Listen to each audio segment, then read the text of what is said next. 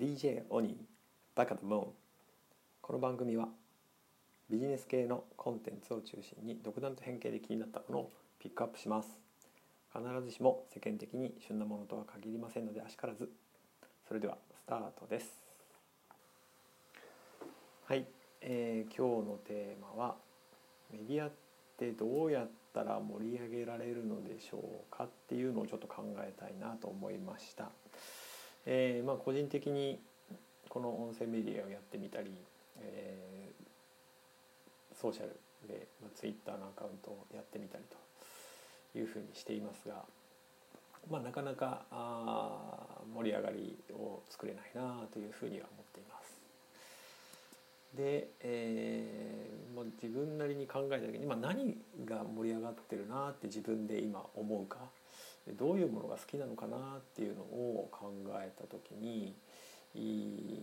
まあもともとこのね音声メディアやってみたいなって思ったきっかけが、まあ、ラジオだったり Voicy だったりっていうのがありました音声メディアでいうとね Voicy っていうのがありました。でその好きな理由って何だったんだろうなっていうのを考えた時にキーワードで言うと、まあ、双方向性インタラクティブっていうのかな。と、まあ、共感性っていうのがあるのかなというふうに思いました。ラジオで言うとリクエストですかね。曲のリクエスト、まあ、好きなラジオ番組があって、えーたまにあのリクエストしたりとかあとまああのアーティストのランキングみたいなのを番組の中でやっていて、えー今年はずっとあるアーティストに投票していたりするんですけど例えばそのラジオのリクエストではですね、えーそうですねちょっと前につい最近なんですけど2回ほど、えー曲を取り上げてもらったことがあってで、えーまあ、そのね取り上げてもらえるのも嬉しいし、まあ、そこに対してこの同じリスナー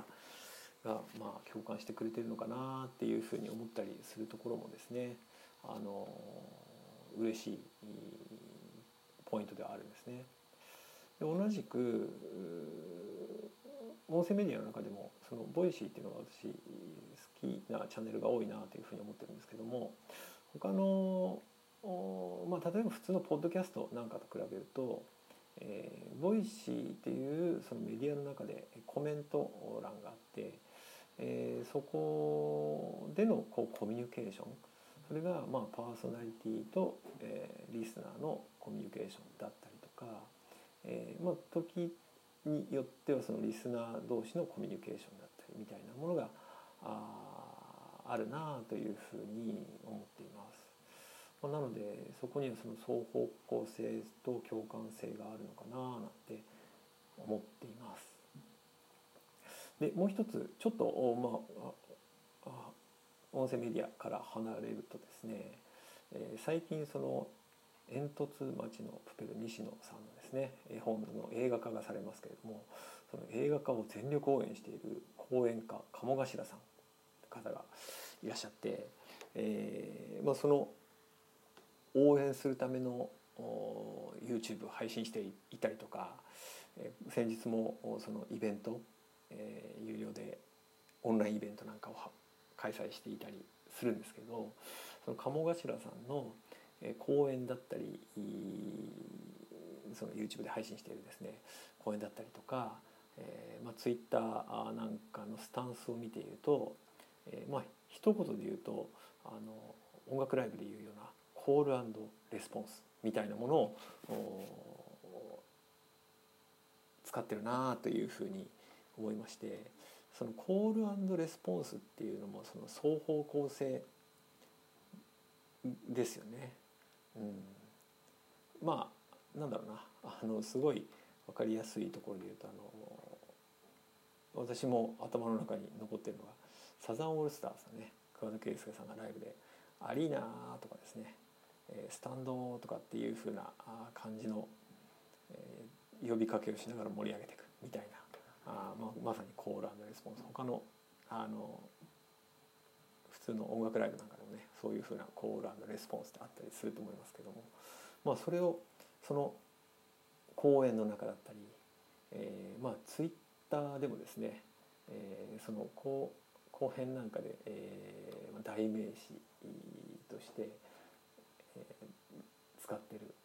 「いいね」っていう風なものをツイッターの方でも使ってる「せーの」って言って「いいね」っていう風にやるようなコールレスポンススタイルっていうかもうそれを確立してるんですよね。で、えー、それをこう使っていてでそこで「いいね」っていうふうにすることでその一体感とかあーユーザー同士の共感みたいなものがそこに生まれてきたりするのかなというふうに思ったりします。あとはそのえーと、動画で、まあ、YouTube ライブとかインスタライブとかっていうのもありますけれども、まあ、ここもその双方向性と共感性っていうのがあるのかなっていう気がしますね。あのまあ、YouTube のライブって必ずしも生配信なんなんていうのかなその、えー、YouTuber だったりの方の生ライ配信だけじゃなくて